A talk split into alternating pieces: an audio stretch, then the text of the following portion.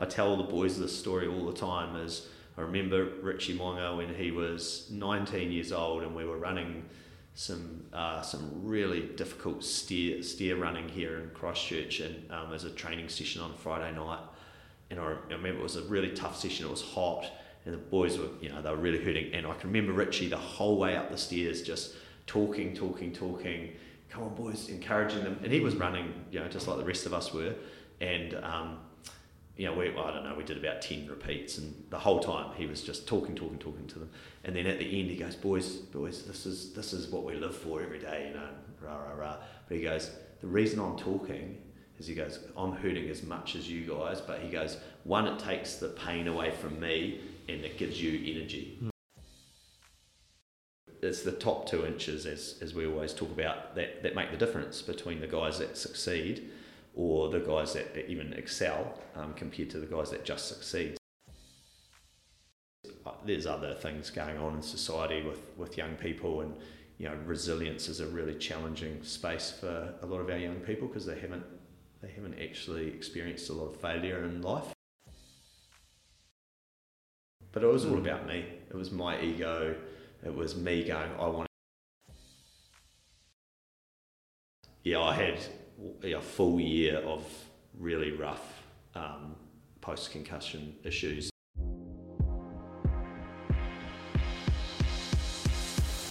Hey, hope you're keeping well. I'm Brian Moylett, former rugby player, now high performance mindset coach, and welcome to the pod.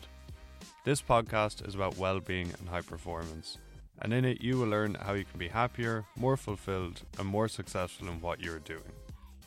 I recently wrote the book on how you become a pro rugby player, Forward by Robbie Henshaw, which went to number one in the charts, and you can get this now on Amazon and Audible, with the links in the show notes. Please connect with me now over on social media at Brian Moylett at Offfield Rugby, and my website is offfieldrugby.com. If you enjoy the pod, please subscribe to it and leave a rating and a review wherever you're listening now. And also, you can send it on some friends. Would really appreciate that. Alright, we'll get into today's episode. Cheers. So I'm in Rugby Park with Aaron Webb, Crusaders Academy Manager. Cheers for jumping on, Aaron. Oh, thanks for having me. Yeah, pretty excited to be here. Cheers. So Friday, how has your week been, and what have you been up to? Uh, yeah, it's been a busy week this week. Uh, semi-finals week for Super Rugby, so uh, the team's obviously been trying to get prepared, and I have a little bit of a role in transitioning players between the academy and the team. So um, everyone will be aware we've had a few injuries this week, so um, a few of our guys have had to come in and, and be replacement players for the week. Uh, so a little bit of that. Uh, the rest of our academy boys are at, on exams at university this week, so just trying to hone our program down to the basics for this week. So um, trying to get that all sorted, and then it's June, July time of year at the moment. It's talent identification for us as well. So that's for new players for our academy. It's for our rep teams for under 19s for both Canterbury and Tasman. Um, so yeah, it's a busy time of year actually, but really exciting, and, and I, I guess we're privileged because we get to see all these young guys trying to be the best that they can be on the field and off the field in, in any given week. So um, yeah, and just excited to watch the team play tonight as well. Class, yeah, it'll be a good one. Yeah, it will be. You mentioned there like your role with the seniors, or how do you kind of link in with them, or how does that work? Yeah, so uh, our academy obviously feeds the team, um, and so part of my role is uh, working with Razor and the rest of the coaching group on on when players are ready to move from one to the other. Uh, it's also part of my role is helping transition those players in when they do go in for the first time. So as you can imagine, um, you know it's it's a big even though they might have been in our academy for three years, um, it's still a huge transition into the team. So giving them the support that they need from outside the team um, while they move in there. So it looks different for every player, but sometimes that's just catching up with them once or twice in that week that they're first in there. Um, a lot of it is planning what they're going to do before they actually start. So, what players they're going to connect with, uh, what kind of questions they're going to ask those guys, what they should be looking for in the older players, what kind of information they should be looking to see, and then maybe actually discuss with those guys. Um, also, giving them a little bit of insight into the coaches and, and how they operate so they can learn quickly how to connect with them. And, generally, just uh, not pumping their tyres, but giving them confidence that they're, they're ready to be there because if they weren't ready, they wouldn't have got selected. And uh, I know I've listened to some of your other podcasts, and you know the imposter syndrome is, is talked about a lot, and, and we talk about it not so much with the players, but we, we know it's there. So we're always trying to help them, I guess, move from the, oh man, I'm here with all the guys I've been watching on TV for years. Mm-hmm. I don't think I really belong to the, hey, I'm, I've been selected, I'm good enough to be here. I need to start to believe that, and, and then they can perform. Yeah, so, so yeah, there's a whole lot of different little pieces that go into it, and every individual's different, so you kind of have to know them well enough to go right. What angle do I need to work with on this this young guy? Cool. Yeah. Yeah. So over the kind of like you say, the three years, it's obviously quite general. You're you're building up everyone and helping everyone. You know, gym, S&C, all that kind of stuff, and then that kind of week before, week of, it's not hand holding, but kind of like very close coaching to mm. help them assimilate. Yeah, and, and I, I guess the the challenge, as there is for all academies, is you just never know when the player's going to go to the next level. So we've got plans and, and we're working way ahead in our roster and figuring in when guys are going to um, move into the team. But if there's an injury or um, you know somebody decides to sign with another team or go overseas, things happen quickly sometimes. Um, you know, we, we always say to the players, you never know how close you are. And then, you know, two weeks later, they could be in the team playing. Yeah. So, two weeks ago, two halfbacks, um, or Joel Lamb from, mm. from the club that you're involved with, and, and Louis Chapman from up in Tasman, both academy boys. Uh, Louis graduated, but, you know, all of a sudden they got the call up, you know, and I said to Joel during the week, you know, you could potentially be on the bench, which I'd had some inside information that that might happen.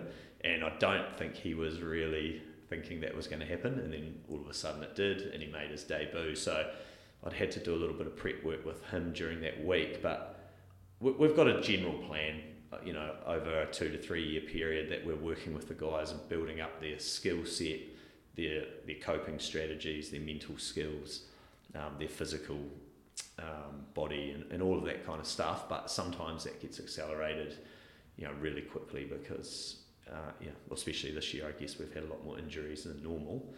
Um, so guys have had opportunities, and the, the one thing we say to them right from the day that they walk in the door is when an opportunity comes, you want to be ready to take it. Uh, so that's our job is to help prep them in that way. And so when they get there, it's not a stressful experience for them. Yep, it'll be it'll, they'll be nervous and, and that's normal, but uh, they're not going to be completely stressed out that they can't perform at the level that they should. Yeah, that's cool because yeah, if you listen to a few of mine, you'll know that, that kind of side of things I'm really interested in because when I was growing up was all like S and C and on the field and just so focused on that. And when you speak, when one speaks about getting ready to step up in a level, when I was younger, I just only would have thought of, am, am I lifting heavy enough? Yeah am I, uh, you know, good enough at clearing rocks or winning lineouts? Mm. And but obviously, yeah, there's just that other side to it. Yeah, and I, you know, I, I, I say this to them when they come in that, um, you know, you guys are all great rugby players. The the technical, the tactical, the physical, all ends up being very similar. You know, within five yeah. percent of each other. It's the it's the top two inches, as, as we always talk about, that, that make the difference between the guys that succeed or the guys that even excel um, compared to the guys that just succeed. So, um, absolutely, and that's you know we see it all the time throughout their journey in the academy, but then you see it once they get into a team as well, and and um, you know some players that. That I've worked with over the years, you'll see them get into a team and they just don't believe in themselves. Uh, and as soon as they don't believe in themselves, that's when the issues start coming and the cracks start appearing in their game and um, they get found out pretty quickly. But if they can, if we can help them with that side of it, and we've got some specialist um, qualified people in our program that do that, but you know, all of us are doing the same. You know, it's it's all life skills, mental skills, um, performance skills, whatever you want to call it. They're all they're all um, we've all experienced them in life somewhere. Not might be on the field, might be off the field. So any advice that we can give and conversations we can have to ease the stress of transition from one place to another um, to help them succeed is, is really big in our environment. And that might be, um, you know, the transition from school to university or school to work or school to a, a rugby program mm. or Colts rugby to Premier level rugby or um, Colts rugby to Canterbury under 19s. And, yeah, there's all there's multiple transition points. So our job is to help them navigate through those. And once once they're in there and they've they're getting that advice on either side of the transition point, often they'll just start to flourish and, and then off they go. And then there'll be another transition point at some stage, and it might be one of us or it might be someone else that's kind of helping them through that. Cool. Yeah. And what would be some things that you see players say you, the successful ones and unsuccessful ones. So the players that go through the academy and then thrive versus the players say who don't uh, graduate from the academy. Yeah. What would be some differences there? Because obviously when you select them all, you're thinking they're all have the potential to kick on. Yeah. Well, there's probably two two or three key things. One is that the the guys that don't make it are often the ones that, that just don't put the work in, you know, so that they're not working hard enough. Um, and then the the other point I believe, from what I've seen and been in this role for 10, 10 years, is that they don't the boys that don't drive themselves. So what what I mean by that is we've got a really good program set up for them, but that's the kind of base program. Mm. That's the bare minimum that they get. It's the ones that drive themselves, that ask for more, that are proactive, that will seek out coaches and seek out feedback they, they won't take everything on that they get from the feedback because their job's to sift all the information they get and take the important stuff out.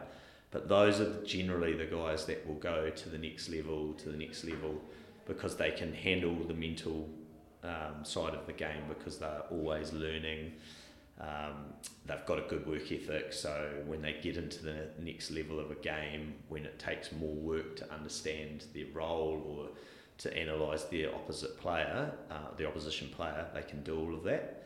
And then they're asking people around them because they're curious learners. Uh, they're going, okay, well, okay, this guy's doing this in the line out. So how, how do you reckon I combat that? You know, whereas if they don't, if they're just a bare minimum guy, then they, they'll never get to those next levels um, of the of their understanding of the game, let alone performance.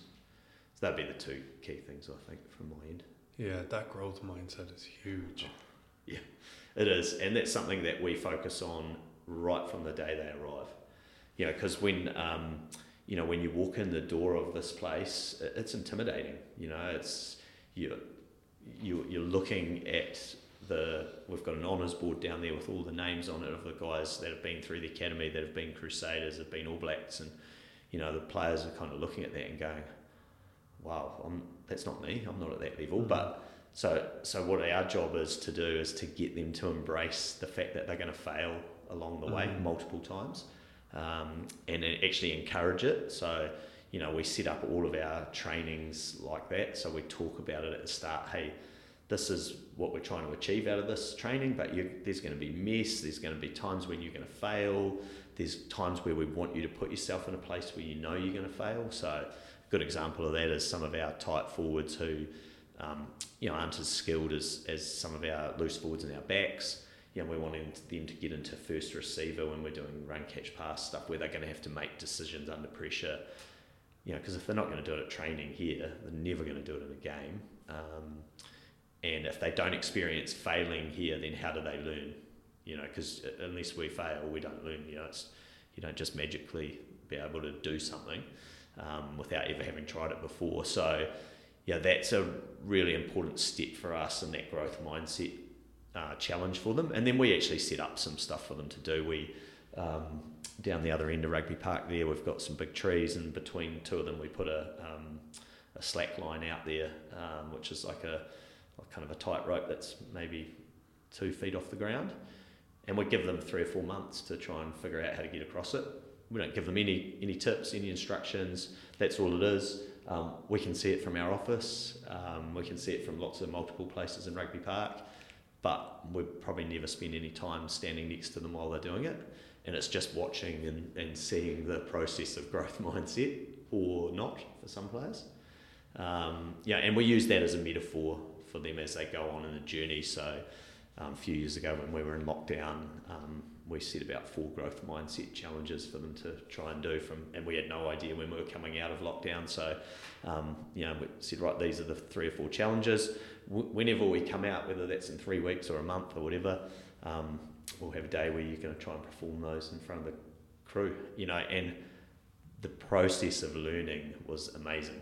You know, they were on their own, they were not with us we were all connected, but um, the process that they went through of fail, learn, fail, adjust, ask for help, um, yeah, it's incredible. And, and that's, I, I think that's one of the biggest differences in, in any professional sports people is if they've got a growth mindset, they'll get better and better throughout their career, you know, until the physical decline mm. happens. Mm. Yeah. That's class. Yeah, I love that. Mm. What were the challenges? Uh, we had we had a soccer ball juggle, so um, just 30, 30 feet juggles or feet or knees. Um, we had a um, handstand. Well, it started off with a handstand walk of ten meters, which we decided was too too mm-hmm. difficult. Uh, so then we got into a five meter or just a, a, holding handstand for as long as you could, and we also had a unicycle um, that we had started previous to that to that, but we only had one or two of them, so we managed to um, get a few boys on those beforehand. But you know, again, just the process of something that's so foreign to our rugby guys, because virtually none of them could do a handstand, walking handstand beforehand. Soccer ball juggling, a couple of them were kind of okay at it, but most of them hopeless. And then um, the unicycle, no one you know, so like a foreign, completely foreign concept. Yeah. So every year we try to have one, um, one of those that we think that no one, pretty much no one in our group has ever done, um, and then yeah, just see how it goes. And some years it's awesome, you know, like you'll have eighty percent of your crew will will get close to achieving it, and then some years you'll get guys that won't even have a go. And generally, if you kind of put a line in the sand, those guys that don't have a go are probably the ones that don't don't go on too far.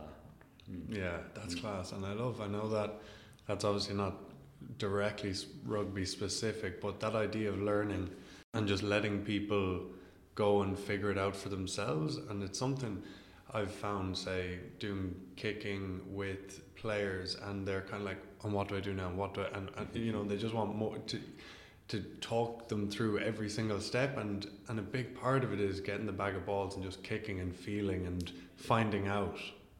Yeah. Yeah I think I'm a, that's philosophically that's the way I coach and, and I'm not a you know I don't consider myself to be a coach but when I do coach um, I try to use the players to to grow each other because at the end of the day it's been nearly 30 years since I was able to play. Um, rugby, and so I haven't done it for such a long time that I actually forgotten completely what it's like to be under that kind of pressure in a contact sport.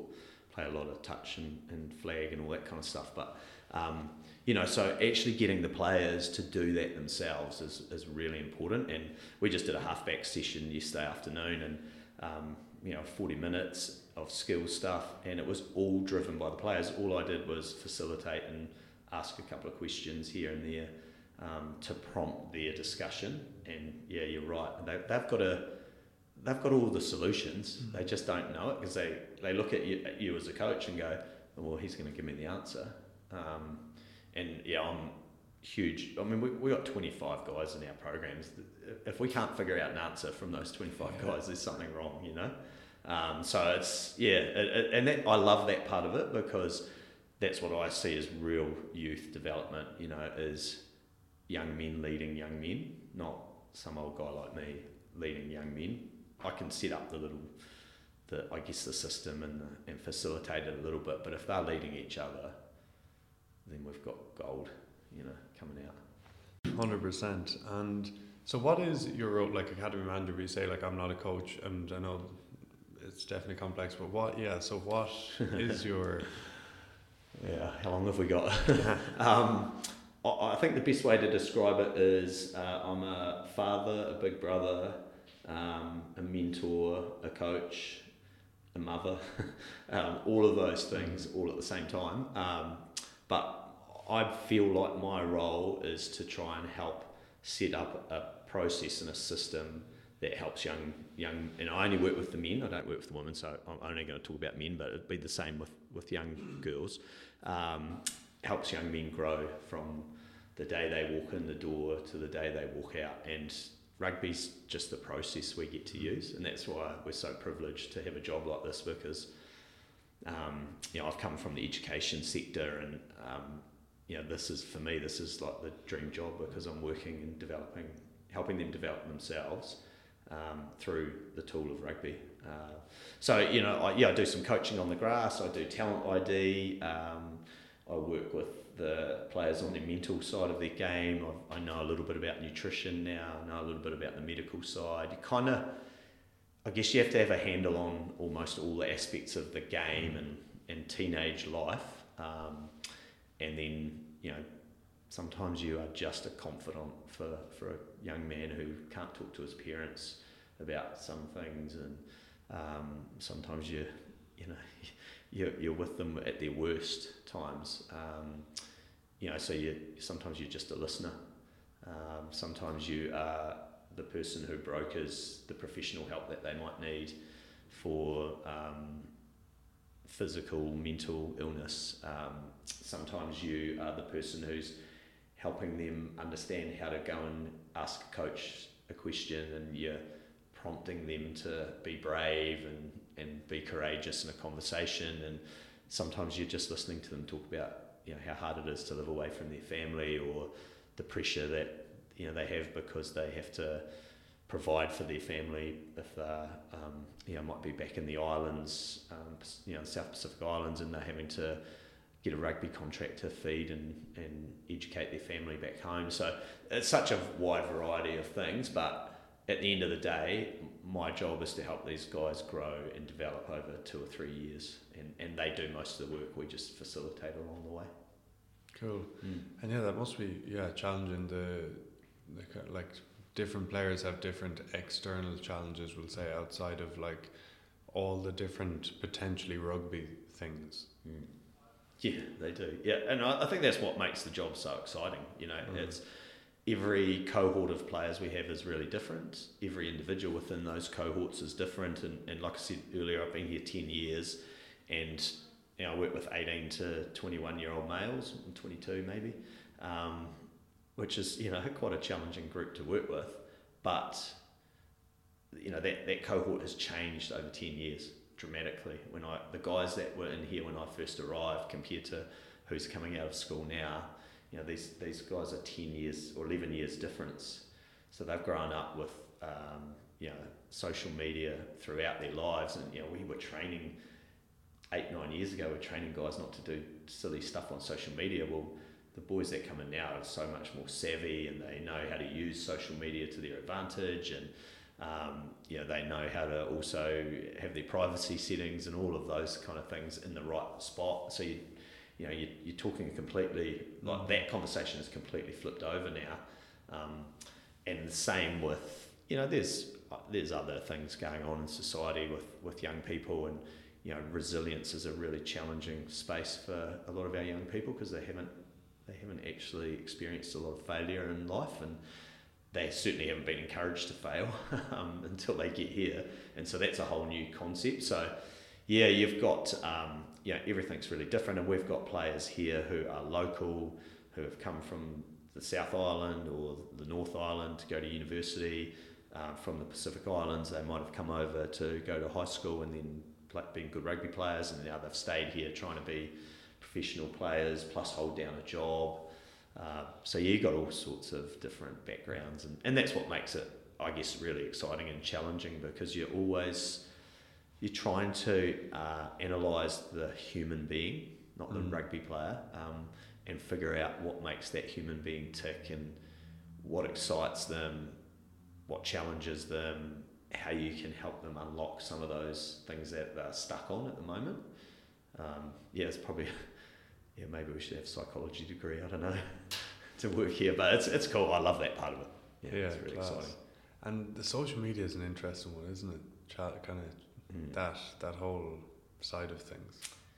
Yeah, it is. I think um, I personally don't partake in it, so that's and that's a personal choice I've made. But um, yeah, I, I see both sides. You know, I see guys that really flourish from what they do on there and how they use it, and then I see other guys that you know can be absolutely crushed by it, um, by the I guess the power of of the people and opinion and um, that kind of stuff. But I always look at those and I talk to the players about it as massive learning opportunities for them because, you know, we, we all in life, everyone experiences that kind of inner voice that's saying they like me, they don't like me, they love me, they don't love me. Um, and actually, for our players, it's a really important thing to control that voice because it's what's going to hold them back or push them forward. Uh, so, you know, if they have been in school and they've had a school game on TV and they've scored an, an amazing try and won the game, then they're a hero. Um, but then they might have a game three weeks later and they've done the opposite and they're an absolute villain. You know, and them learning how to deal with those ups and downs is, is part of life. You know, we all have to do it, uh, not all on a um, public scale, but we all have to do it within our own heads. And, and I think that's, uh, I guess that's part of our role as, as um, adults, older people who have had a lot of those experiences. But I don't necessarily think it's a lot different. It's just the context is different, in my view, of what happens on social media versus what happened in normal what happens in normal life. And and there's maybe more people involved but the pain is similar. It doesn't matter if 50,000 people think you're a hero or 50,000 people think you're a villain to, to 10 people. It's still the same pain or, or um, excitement. It's just learning how to deal with it and, and how to capture the positive mindset towards it. Yeah, Mm. Yeah. Because I think a big part of it is like I'm on it and just um, it's always at your fingertips, and it's it's we all know like the phones are addictive. Like we're all, I Mm. think um, you, we all know that, and you get that urge to open your phone when you're bored, and that's like I say before it. Um, players, you might read a paper or you might get abused from a stand, but Mm. The paper comes out every morning, or this, you know, it's not every single moment of every day. Yeah, uh, yeah, and that's all. Um, yeah, we educate the guys, and and you know, you try to educate them on how to manage that side of it. But you're right, it, it's really addictive, and it's and it's difficult not to. But I think if they end up having a really negative experience in there, Mm. that's the opportunity is to, to kind of unpack that and, and actually go, okay, if you, if you were in this situation again, what would you do differently? How could you, what can you control? Because, you know, Hmm. as you will have talked to a lot of your guests about, a, a lot of, of the mental side of life is all about what we control and what we have control over, and, and most of that stuff we don't have any control over. So you're kind of trying to get them back to what, what is in their locus of Mm. control and um, you know and that's the sport that we talk about as well you know it's in the game as well so inside and outside of the game is what do you control? How can you influence? Can you influence? If you can't influence then you've got to drop it and, and let it go. And it's hard. It's not as easy as I'm making it sound Mm. but um, I also think that young people have to go through those experiences to, to come out the other end. It's no different than like, like I said earlier, than being a first receiver, catching the ball and under pressure. If you don't ever do it, you'll never know how to react to it, and they're the same. So uh, around that social side of things, I think, yeah, Yeah, hundred percent. It ties back to that failure and awareness of it and learning from it.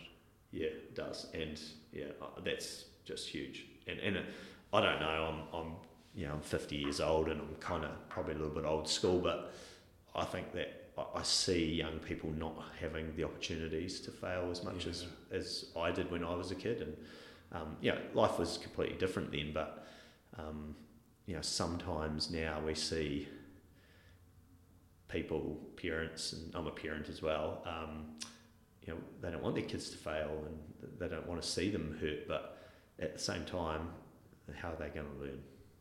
They've got to they've got to fail at some stage, and they're going to. We all know that, and you don't want that to be on the biggest stage when they haven't done it 500 times beforehand, because um, then they're going to be really hurt.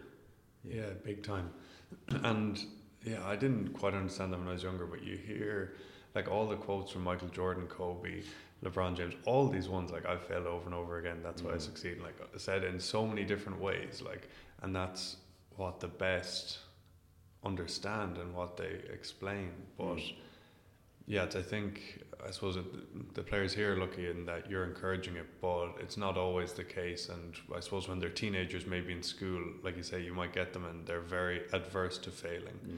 And yes, definitely people are being done an injustice by trying to avoid it. Mm. Yeah, I, I, I, totally agree, and I think we, um, I think with those those particular players that come into our environment like that, I reckon it takes us about two years to get them to hmm. really buy into the concept of it, um, and that's a long time. You know, you think that's seven hundred days.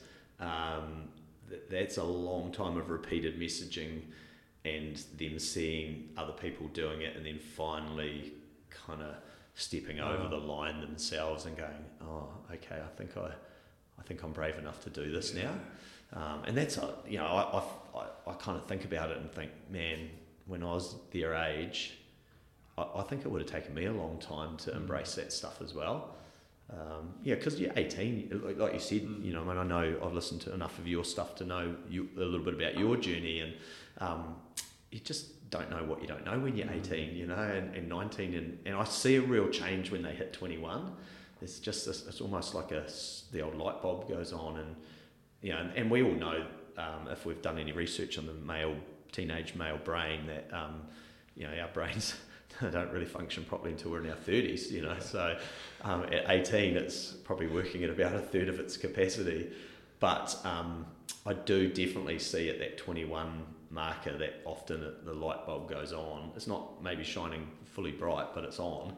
And then you see them start to, to pick up stuff. And, and then and, and I always try to put myself back in my 18 year old shoes when I'm working with these guys because I think there's nothing worse than you know looking at them as, as an older person and an adult mm. and going, oh, why aren't they doing that? And, mm. you know, and then it's actually, if you think about when you were 18, you go, yeah, I wouldn't have done that when I was 18. Even if someone had told me 10 times, I probably would have had to be told 20 times and then it would have finally gone in, you know. So it's just, uh, you know, it's just repetitive messaging over and over and over, not, not giving in to um, the fact that they're not maybe picking it up yet, because over time they will. And I, I, can't remember who the quote's from, but I've, i always remember this quote that, um, you know, that good leaders um, sow seeds that they never see grow. You know, and I kind of have that mindset of whatever we're doing when they're 21, uh, or 18 to 21 is that's actually going to be 10 years down the track or maybe 20 years down the track when they one day go to their own kid hey you know you're going to have to be you have to embrace failure and, and then you kind of go oh yeah maybe that's that's come from when his in his time in the academy or um, you, you know we do get we're lucky we do get to sit on the rugby field and off the field a bit but um, you know what are they doing in 30 years from now will partly be influenced by what they've experienced here, hopefully. yeah, hundred percent, and that's coaching as well to an extent. In that, like at kind at lots of different ages, you know, you mightn't see it in the week in a week or a month or like if you're coaching 18 19 year olds exactly like you're not going to see it and something that i find challenging when i'm say with coaches who it's all about winning at the weekend and of course you got to win, and but at different levels, we'll say, you know, and you have to help the player grow yeah. versus just tell them what it is that will maybe win at the weekend and constantly looking week to week. Yeah, yeah, you're right. I mean, I started coaching when I was 18 and oh, I'm mortified at the oh, type of too. coach I was me at too. 18 compared to now. Yeah. But that's part of the learning journey, right? And, and I say to our players, I say to them, I'm embarrassed about what I did when I first came into the academy 11 years ago when I look at what I'm doing now. But I said, if I'm not embarrassed, then I haven't grown. Mm. And I said, you should be the same. You know, you should be looking at what you were doing when you came into the academy and what you're doing a year later and look back and go, oh, I didn't know anything then, or I was so, you know, so naive. But I said, if you're looking back and going, oh, I'm pretty much doing the same thing now that I was then, then you're in trouble. And and as coaches, I think we're the same. You know, yeah. it's like if we're not if we're looking back and going, yeah, yeah, I'm pretty much the same as I was five years ago, then something's wrong. Hey, Brian here. I work one on one with rugby players, helping them perform better on the field, enjoy it more, and maximize their careers. If you feel like there's more in you and don't have regrets down the line, head over to offfieldrugby.com now and book a free 30 minute Zoom consultation. And the link is in the show notes. On the call, you talk to me about where you're at now, what you would like to achieve, and I'll show you how I can help you get there. You then go off and decide if you want to invest in yourself and move forward with the one on one coaching. For teams, I do mental skills sessions over Zoom. Players will have mindset shifts on the call, but also they'll get exercises to practice going forward. So it's like an S&C program but for your mental strength. If you're a coach or manager of a team, you can book a free 30-minute Zoom consultation now as well on offfieldrugby.com. If you have any other questions, you can get in touch with me through my social media at Brian Moylett, at Offfield Rugby, or the website offfieldrugby.com. All right, cheers. We'll get back into today's episode. Yeah, I was all about winning, but it was all about me. It was my ego. It was me going, I want it. I want this team to win. I mean, these kids were 11 years old. They didn't give a shit if they won or lost. They might be happy for five minutes after the game before they got their ice cream or whatever it was that they won, but in the afternoon after the, they didn't care whether they won, lost, or whatever happened. And but from me as a coach, it was like my ego was invested in it. And then uh, I coached at Colts level for a long time and um, ten years actually. And I think in year three or four, I finally woke up to myself and went, "Oh, hey, this coaching thing's not actually about me. It's about the mm. players." And that's when I started to discover the whole youth development kind of process that I'm on or journey I'm on now is actually I'm actually really pretty good at helping young people grow from one point to another. The, the rugby, someone else is way better at that than me, um, mainly the players, and um, you know the journey should be about me helping that person be the best they can be at the stage that I'm working with them, and then in the future maybe something I've given them might help them be better again in the future, but maybe 50 other people have contributed to that same message along their journey. Um, yeah, and I think once you get over the ego of coaching, then you, you can actually be a really good coach. it's a funny world, isn't it?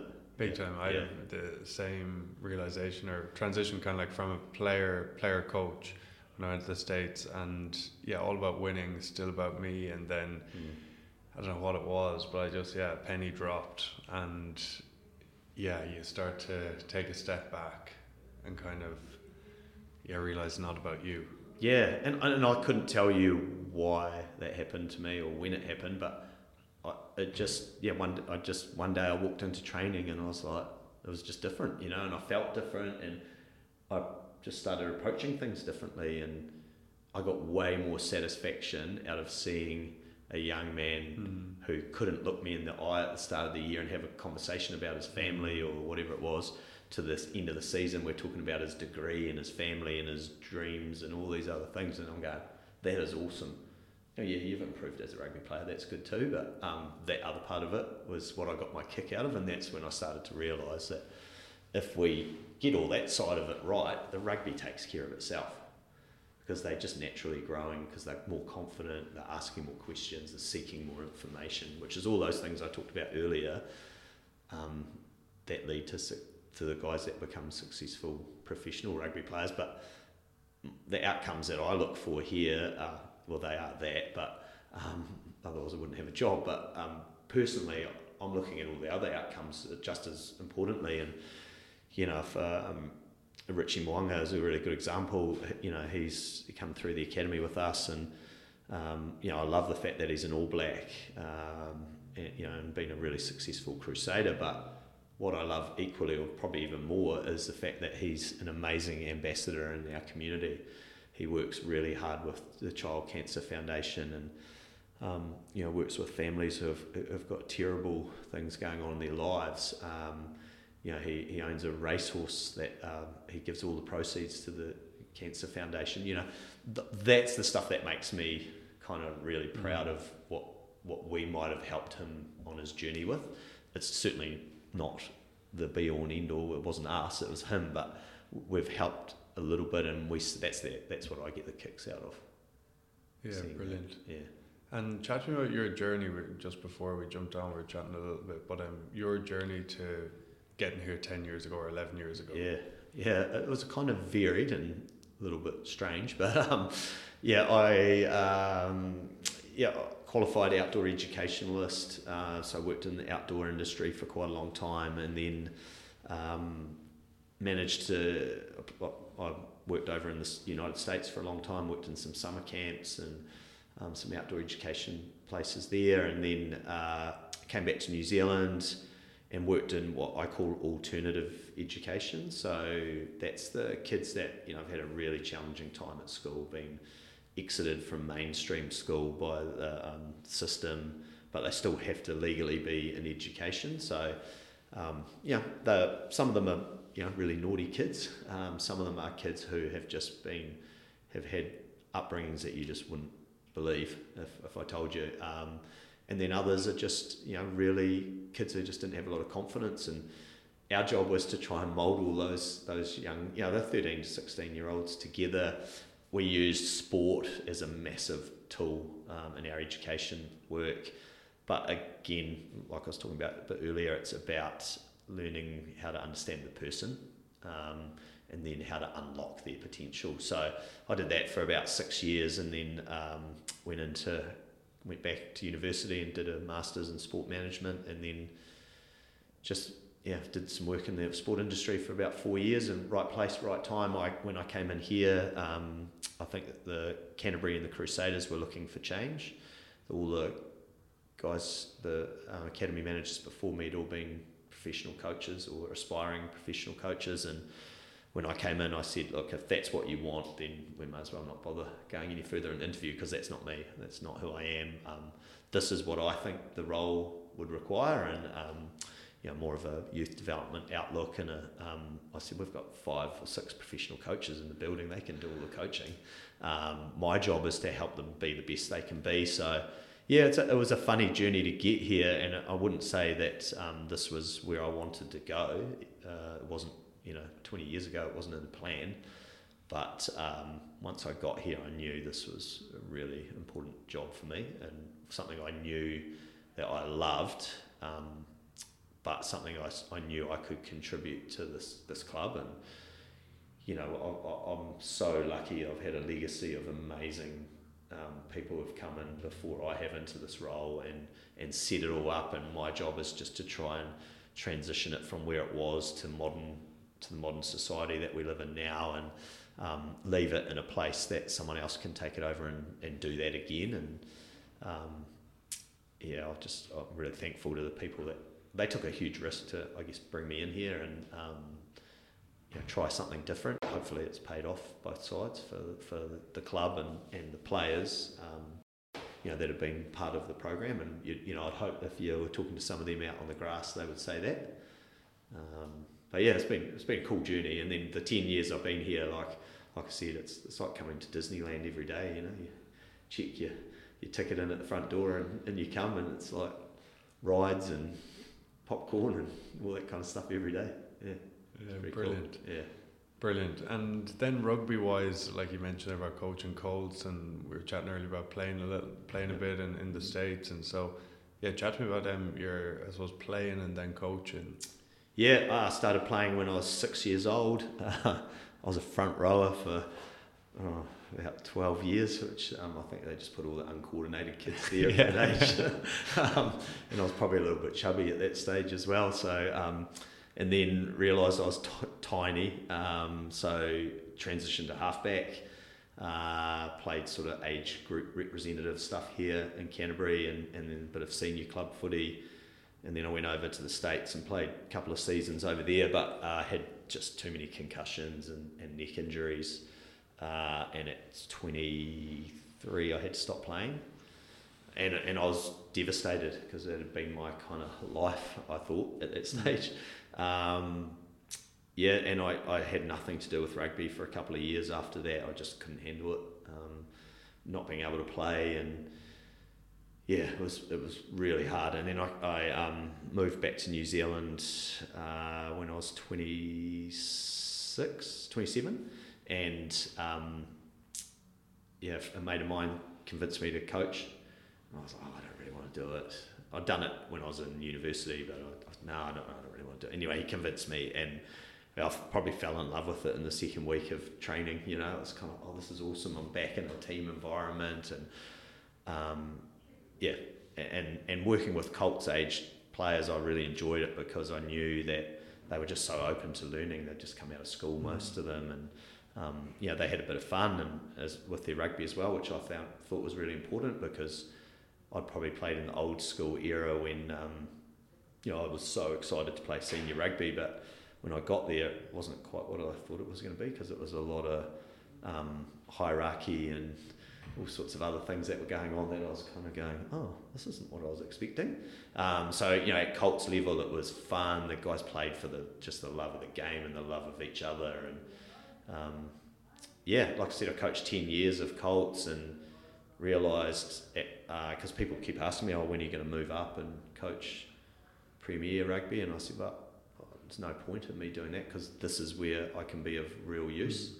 Um, I'm not an aspiring professional coach or a, you know, I'm not trying to be the best rugby coach I can be. I'm just trying to be the best coach I can be and um, help help out some young people. So when this role came along, um, I kind of looked at it as being a role where I could utilise the skill set I'd developed through that and through my professional life and um, help these young guys navigate through a pretty tricky time of their life and potentially uh, be a professional rugby player or at least uh, get as much out of their talent as they could, which, you know, that's what all we, we all want as coaches, right? Yeah. Yeah. Cool. Yeah. And what was the, you mentioned it wasn't the plan, and say 20 years ago, what was the plan back then when you were kind of doing a bit of coaching, you were working in that other area? What, what were Yeah. you thinking? I actually don't know. I don't. I probably didn't. I wasn't one of those people who really kind of knew uh, this is where I want to go. I was more of a person who, um, as I went along the journey, the road moved and swerved and Mm. changed directions, and I kind of went with it, but would always be looking out ahead, going, okay, what what can I do where I am now, and who can I connect with that might help me be better in the future. So. Um, and I kind of laugh about it because I had some, I had about seven or eight staff that worked with me in, in uh, at Sport Canterbury where I was working before I came here, and um, I always used to talk to them about planning their planning out their their career and, and seeking out the right people and trying to open doors. And you know I was definitely doing that but not not purposefully. So it was just probably more by chance you know things come along. And um, the only one purposeful thing I did was go back to university and, and get get a sport management um, masters because I needed that to get back into this the actual sport industry and, and out of education. And it wasn't that I didn't want to be in education, but I, I had more passion to be in sport than than education at that time.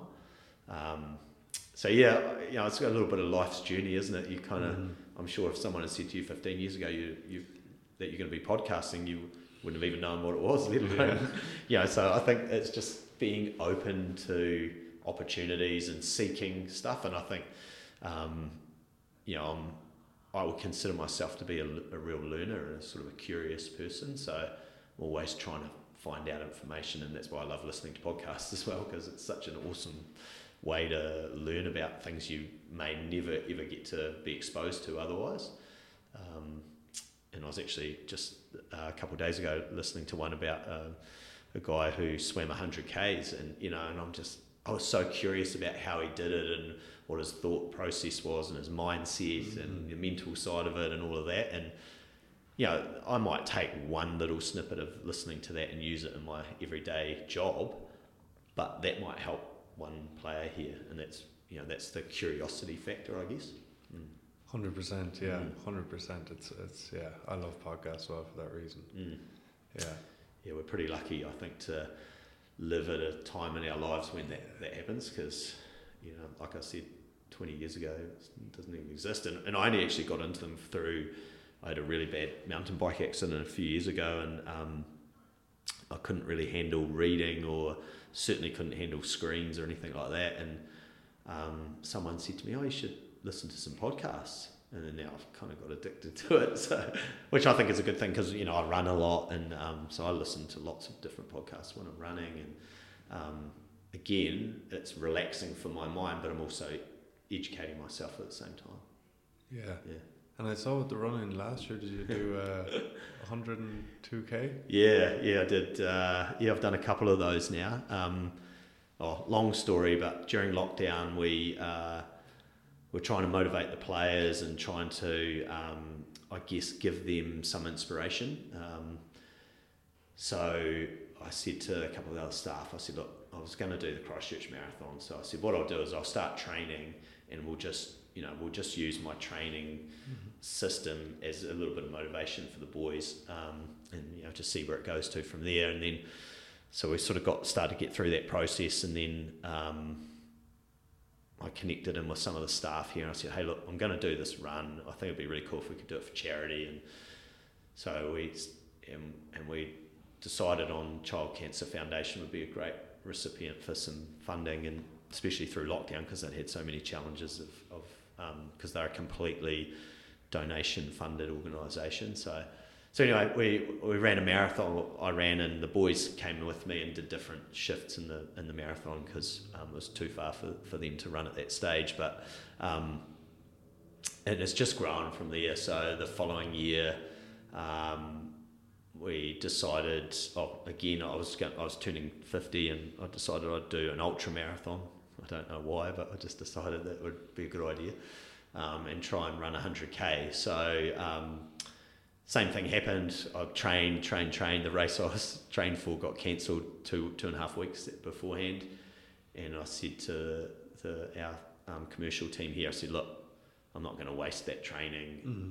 Let's let's use it for child cancer. So what we did is um, we I ran around the block of Rugby Park in Melvin Park, which is a 1k loop, or not quite 1k, but just under um, 108 times. So it was a real mental challenge um, as well as the physical. And I was such a rookie; I had no idea what I was doing. And um, uh, I remember, I, we, and we just wanted people to come in and, and experience it, run with us if they wanted to. And, and I had people. I think I did one, half of one lap on my own, and the rest of the time there was always different people. And my wish for the day was just to inspire someone, some kids, some adults, and we were really you know, I was so humbled because we had people who ran 30 and 40 Ks with me, you know, never run that far in their lives and didn't think they could even run that far.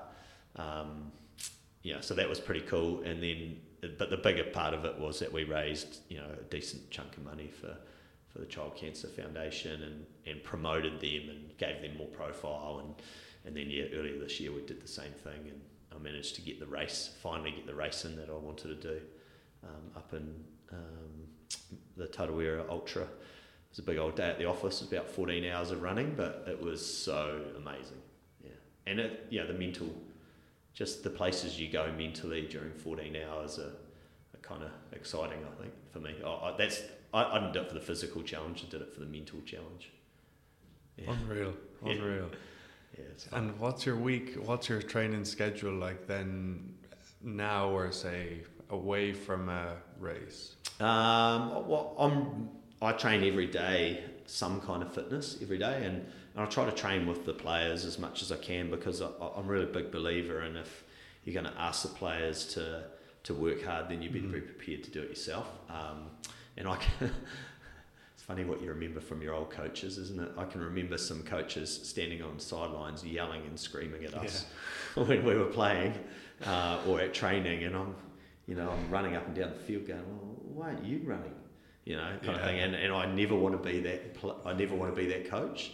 So, um, yeah, I train with the boys as much as I can. I'm getting too old to keep up with them in games and uh, stuff like that now, but I'll still get out there and try and do my best. And, and again, I guess I'm trying to set an example for them of that I'm going to put myself in a place where I know I'm going to fail because I'm going to get run around and sidestepped, but I'm still out there willing to have a go at it. And, you know, I'm expecting you to do that as a player, so I better be prepared to do it. Um, and then, yeah, run at the moment, I'm running sort of two or three times a week, just ticking over maybe sort of anywhere between five and 13 Ks a time. Um, I've got an event coming up later in the year, which will be a marathon. So I'll start properly training for that in end of July. But um, running is just a place for me where I'm really relaxed. Um, I can think clearly. Um, stuff just pops into my head sometimes. You know, it's like, oh yeah, geez, that'd be a good idea.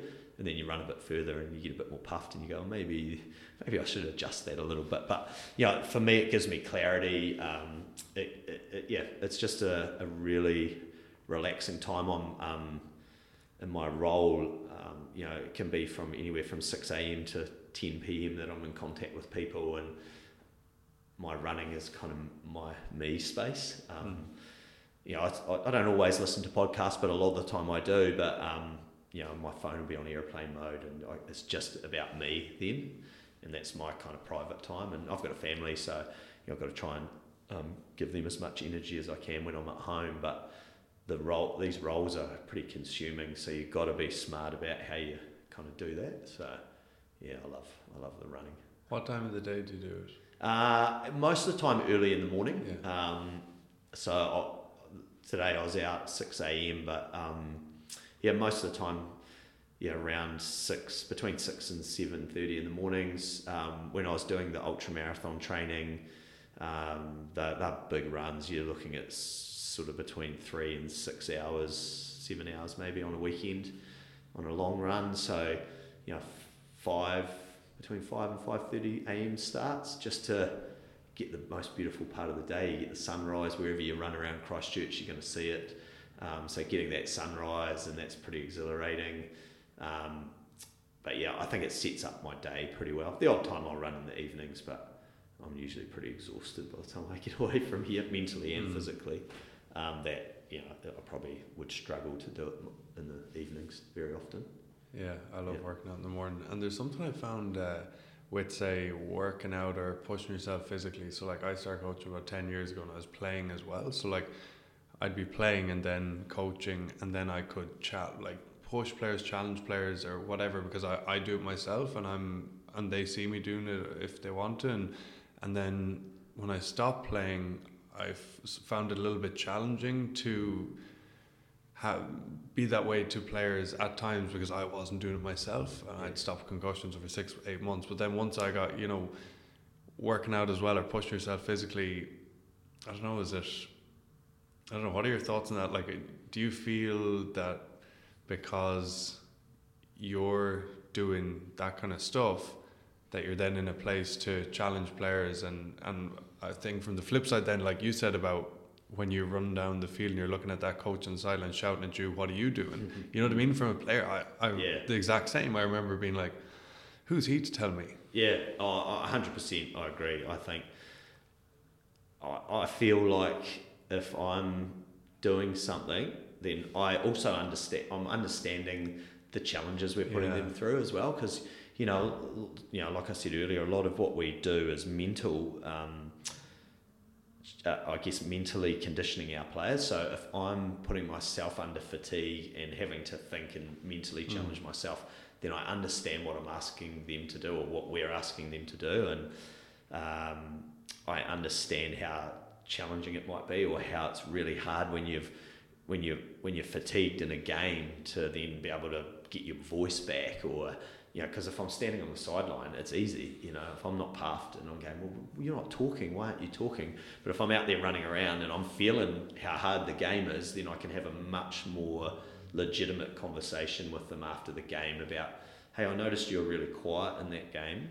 Why was that? Or what what could you do to be different um, you know, I've got an understanding of how hard the game was, and then if they say, "Oh, well, look, you know, the game was just so hard, I was completely gassed," and I can realistically go, "Yeah, okay, it was," or "Oh, actually, in my mind. I wouldn't say it out loud, but I'd be going, oh, I didn't think it was as hard as that. So I might ask them a different question from that, or I might pose a different challenge. And I think that's so important, and and it's so. Um, it, it's just real, isn't it? It's mm. uh, I'm not sure. I can't think of the word right now, but it's you, you know you're a real person to them, to the players then, and and again, you know, we've all had our own experiences where we've just looked at our coach and gone, what would you know? Because you you're not out here doing this. You, you know, I'm looking at you and you're you probably haven't been out there for 30 years, you know, which is what I haven't been as a mm. player. Mm. Um, but I'm trying to put myself as close to physically doing that as I can without, yeah, getting another concussion, which I could do without. Um, yeah, so yeah, I, I totally think that's important, mm. and I love it. It's fun too. You know, it's always good to challenge yourself against 19, 20 year olds and see if you can keep up. Beat them the odd time, maybe. Yeah, yeah, yeah. yeah and an endurance event, we might, I might be able to beat them, and that would be about it, I think. yeah. Yeah. And you mentioned uh, the concussion there, so you had to stop when you were 23, and then the mountain bike was that a concussion? Yeah.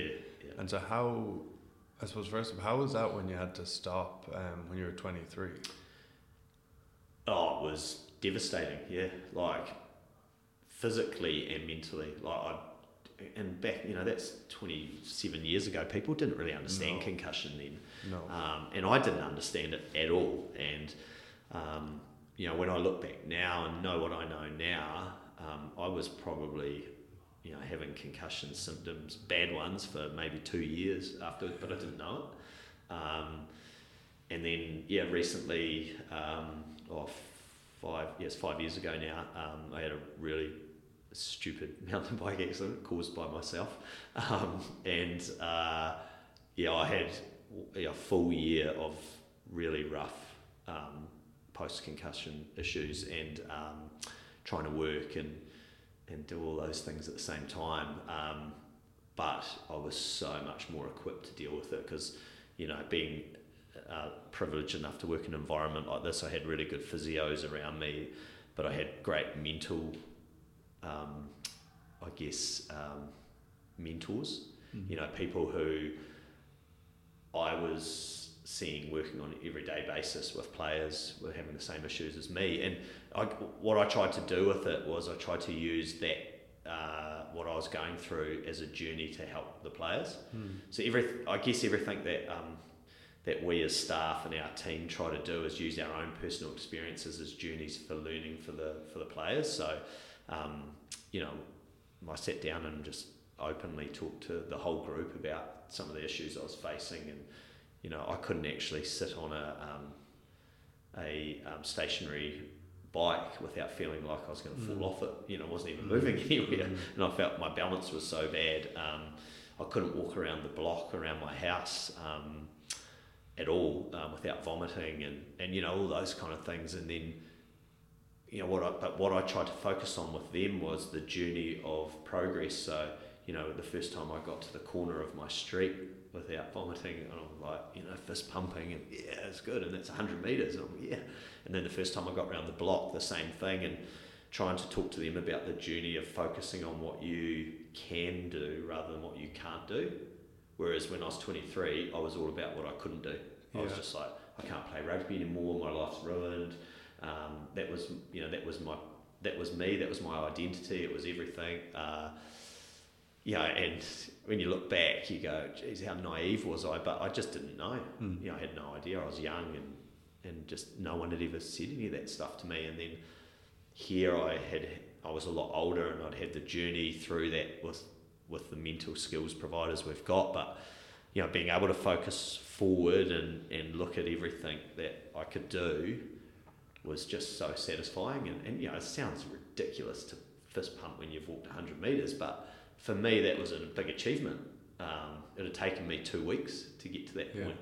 Um, you know, and then uh, you know, the first time I rode the track that I'd fallen off on again, or I didn't fall off, I jumped and didn't land the jump. I landed the jump on my head instead of on my bike. Um, you know, the first time I did that, I was so nervous, and I can remember shaking. And but I was just standing at the top of it, going, "I've got to do this. This is actually really important."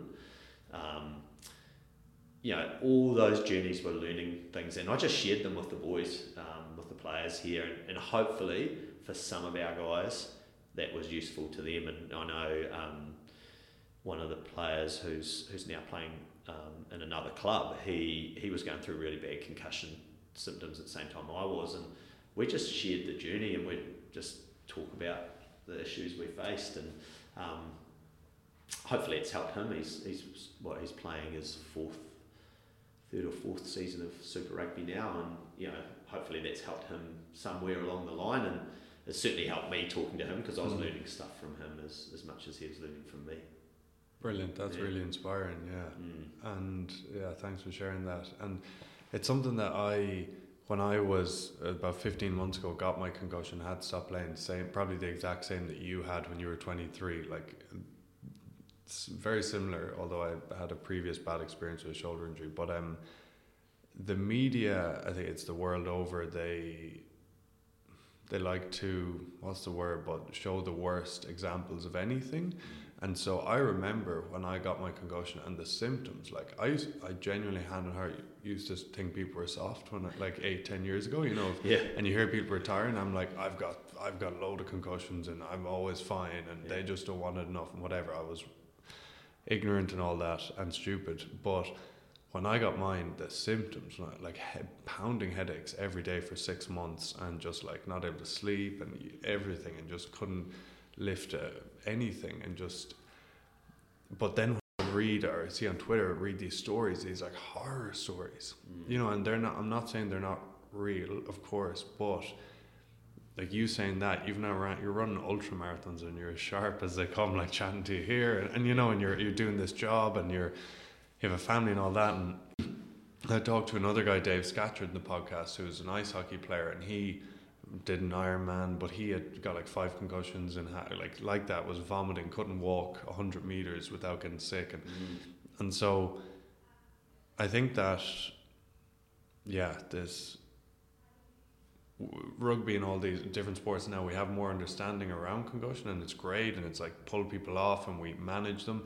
But I think there's so many more stories like yours like Dave Scatchard like I chatted to and that of people who go through these tough things and then come back to do incredible things and, and live proper lives. Whereas genuinely last year I was like I had to like get off my phone and stuff because I was like that side of things just reading that was making me worse and worse and worse yeah, it's um, yeah, it's such a sounds funny, but it's such a mental game, right? Yeah. Concussion because you know, it's not like you when you do your ACL and you know, oh, it's going to be nine months mm. of recovery, and this yeah. is the process I'm going to go through. Yeah. Um, the concussion could be two weeks, or it could be could be two years, yeah. and, and that's the most challenging part of of concussion and post concussion concussive um, symptoms and all of those things. And, and all I tried to do and um, was, like I said, was focus on going forward and what I could do, but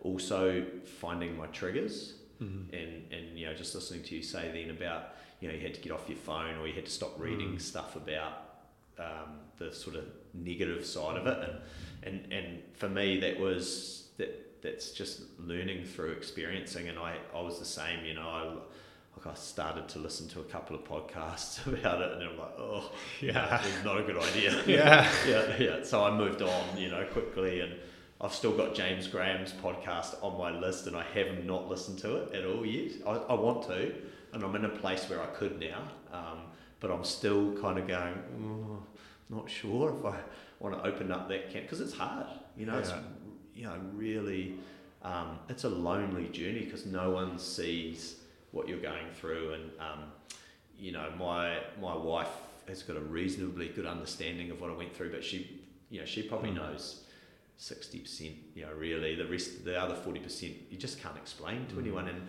no matter how empathetic someone is or how they care about you, um, you just can't actually explain what you're going through, and until you talk to another person who's gone through a similar kind of process. So, yeah, it's um, yeah, it's a really um, it's a it can be really debilitating, but at the same time, it can open so many doors for you. And I think that's the the luck I have of working in this environment because everything here is kind of focused on opportunity. And, and that's what I talk to the boys about is okay, what's the opportunity here? Okay, you're injured. What's the opportunity that you've mm. got now to, to grow yourself? And I kind of just had to do that to myself, you know, because I'm going, well, I'm talking to this to the boys about this all the time. Then you need to do it yourself as well, you know. Um, but it, it's still hard yeah, mm. and, and that especially those first few months when you really don't know what's going on, you don't know how long it's going to last. You, you're always, I, I remember I was always trying to go, right, when's this going to finish? Mm. And it wasn't until I kind of got to the point of accepting that, hey, I'm actually never going to be who I was before this accident. Um, but I can be so I can be so much better than I was mm-hmm. in so many other areas. But my memory is not great. You know, I still there's stuff I forget all the time, and um, there'll be times where I'll see a person, you know, in the street, and I know I know them, but I just can't remember their name. And, and names are really challenging. It's partly because of the role I'm in, because I, I see and meet so many people, mm. but partly it's the concussion as well. And then I'm just looking at them going, oh, just say it. Go, hey, I can't. I'm sorry, I can't remember your name. I've too many head knocks, and and you know people kind of look at you when you say that, and they kind of smile awkwardly, and and then it's done, you know, and you can just move on. But yeah, it's it's tough. Yeah, it's really tough. That that whole people can't see what's going on with you. Yeah, big time injury. It's not like they can see the cast on your leg when you've got a broken leg, but they can't see your head injury. Mm. Yeah, big time. And yeah, like I say, it's tough in that way, but then good in others. Like you're saying, one for me was help me appreciate life more. Like I already did, but even more. Yeah, yeah. It, you know, I know you would do this as well. You talk about being present. Mm. You know, and that's I think that made me so much more oh, present. Yeah, because yeah, you do. You just appreciate the little things of you know, like I say to the boys. You know, uh, we've got one who's broken his leg and he's got a big rod in his leg, and I said, you're just going to be so stoked when you can walk without crutches. And he's kind of looking at me going, oh, yeah, okay. And I'll say, believe me, you will be, because it's all the little things in life that you we all took for granted. We've always have. Yeah. And then all of a sudden you don't have it. And when you, if you're lucky enough to get it back, you go, oh, yeah, this is, this is awesome. Yeah. yeah. Watching TV, you know, was not something that I really enjoyed that much or that, but, and I couldn't do it for probably three months uh, at all. But you know, being able to watch a game on TV, oh, it was so good. You know, this is great. Um, now I watch twenty a day, but that's okay. yeah, thanks, Mo, for your time. One um, last question. So, what do you look for when you're recruiting into the academy? Yeah, that's a, that's an awesome question. I think because I think most people would kind of think, oh yeah, skills, athleticism, and all that. That's part of it. Um, absolutely. But what sets the guys apart that the, that we want to bring in are the two things I talked about early on in the podcast. Was one is their work ethic. So mm. you know what, how hard are they prepared to work for the team? You know, are they prepared if they're a forward, you know, tight forward? Are they prepared to chase back on a kick to be the guy who's who cleans the ruck from the, the fullback, you know, creates um, from when he's taking the ball and gets tackled. Um, are they the person who's willing to go the extra mile for the guy beside them um, to help them out? Are they willing to do the, just the grunt work that's no glory, but you know it needs to be done somewhere? So that's number one, work ethic, and then number two is their um, what I call their sort of vulnerability or their ability to, to learn or that growth mindset that you, you talked about earlier. Uh, if you've got that, or you've got parts of it and you're willing to have more of it, then you're going to take advantage of all of the opportunities that get put in front of you the coaching, the conversations, the mental skills, the nutritionist, all of those people. If you're open to learning and you're that way inclined, then geez, you could, the world's your oyster, right? And they're the two, they're generally the two things that I look at. There's some other little bits and pieces, but they're kind of just incidental. Those are the num- number one in, in that order, number one and number two. Yeah. That's cool because when you're what you're saying there, like I know players often are very self-centered, and you didn't just say hard work. You said how hard they're willing to work for the team, and then you went on, you said how hard they're willing to work for the person next to them.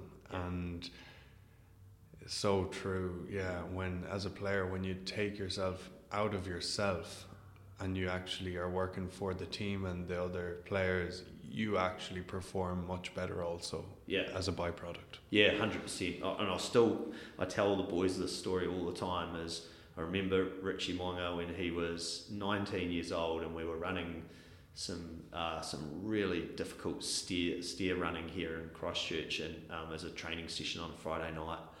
And I, I remember it was a really tough session. It was hot, and the boys were you know they were really hurting. And I can remember Richie the whole way up the stairs just talking, talking, talking. Come on, boys, encouraging them. And he was running, you know, just like the rest of us were and um, you know, we, I don't know, we did about 10 repeats, and the whole time he was just talking, talking, talking to them. And then at the end, he goes, Boys, boys, this is, this is what we live for every day, you know, rah, rah, rah. But he goes, The reason I'm talking is he goes, I'm hurting as much as you guys, but he goes, One, it takes the pain away from me, and it gives you energy. Mm. And he goes, That's why I'm doing it. He goes, It's not, there's no other reason. And I still, to this day, remember those words from him. And he probably won't remember, if you asked him, he probably wouldn't remember that session because he's done thousands of them. But, you know, to me, that was the antithesis of, of what we look for in a player, is they're willing to hurt themselves, but better the guy beside them at the same time. And I just think that's a magical quality for a young man to have. Hundred percent. Well, brilliant. Thanks so much for your time. Been unreal. No worries. It's awesome to be here.